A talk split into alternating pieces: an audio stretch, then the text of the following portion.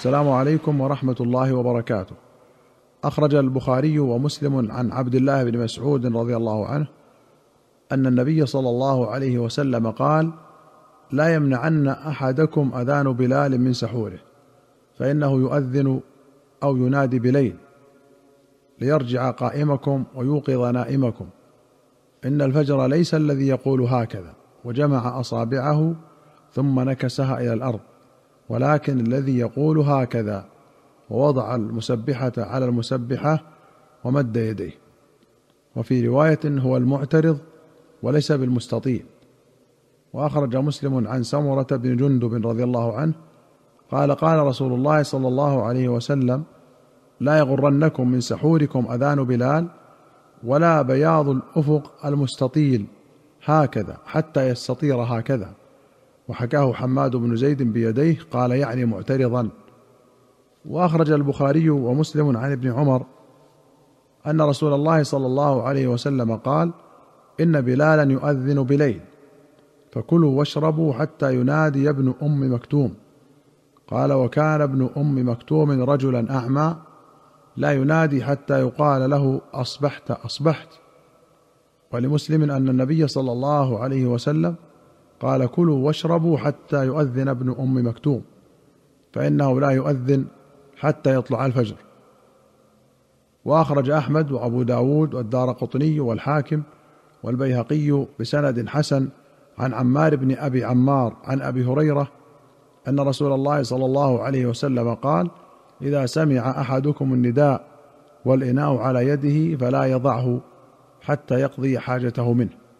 قال عمار وكان المؤذن يؤذن إذا بزغ الفجر. وأخرج الشيخان عن عمر بن الخطاب رضي الله عنه قال قال النبي صلى الله عليه وسلم إذا أقبل الليل من ها هنا وأدبر النهار من ها هنا وغابت الشمس فقد أفطر الصائم. وأخرج الشيخان عن عبد الله بن أبي أوفى رضي الله عنهما قال كنا مع رسول الله صلى الله عليه وسلم في سفر في شهر رمضان. فلما غربت الشمس قال لبعض القوم يا فلان قم فاجدح لنا.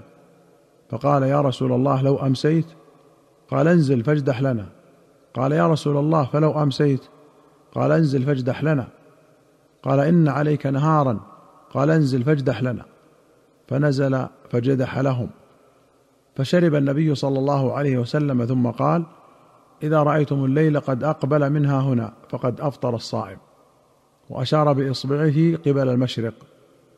وفي رواية إذا غابت الشمس منها هنا وجاء الليل منها هنا فقد أفطر الصائم. الجدح الخلط. قال النووي والمراد هنا خلط السويق بالماء وتحريكه حتى يستوي. وأخرج مسلم عن مالك بن عامر قال دخلت أنا ومسروق بن الأجدع على عائشة أم المؤمنين رضي الله عنها.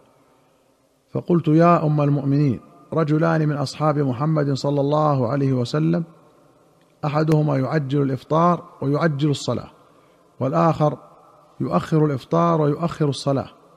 قالت أيهما الذي يعجل الإفطار ويعجل الصلاة؟ قلنا عبد الله بن مسعود. قالت كذا كان يصنع رسول الله صلى الله عليه وسلم.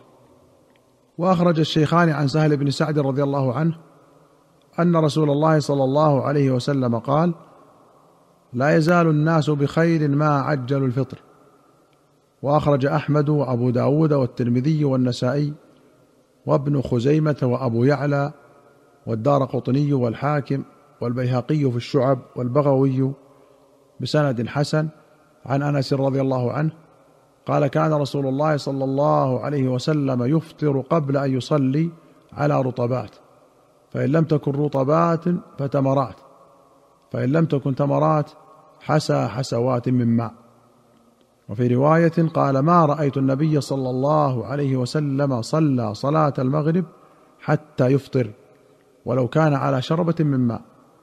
وفي أخرى قال قال رسول الله صلى الله عليه وسلم من وجد تمرا فليفطر عليه ومن لا فليفطر على ماء فإنه طهور.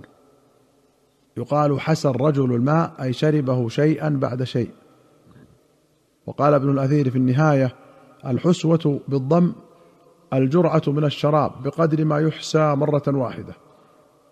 والحسوة بالفتح المرة وضده العب وهو أن يشرب الماء دفعة واحدة بلا تنفس ولا يقطع الجرع كما تعب الدواب وأخرج أبو داود والبزار والنسائي والطبراني في الكبير والدار قطني والحاكم والبيهقي في السنن والبغوي بسند حسن. عن ابن عمر رضي الله عنهما قال كان رسول الله صلى الله عليه وسلم إذا أفطر قال ذهب الظمأ وابتلت العروق وثبت الأجر إن شاء الله. وأخرج البخاري عن البراء بن عازب رضي الله عنهما قال لما نزل صوم رمضان كانوا لا يقربون النساء رمضان كله. وكان رجال يخونون أنفسهم. فأنزل الله تعالى علم الله أنكم كنتم تختانون أنفسكم فتاب عليكم وعفى عنكم. الآية.